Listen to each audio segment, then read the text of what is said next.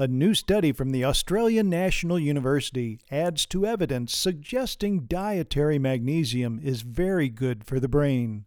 These researchers found people who eat more than 550 milligrams of magnesium each day have a brain age that is approximately one year younger by the time they reach age 55, compared to other people with a magnesium intake of about 350 milligrams a day. They also found higher magnesium in the diet seemed to benefit women more than men.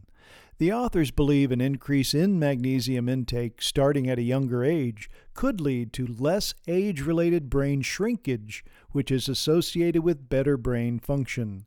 It might also lead to a lower risk or delayed onset of dementia in later life.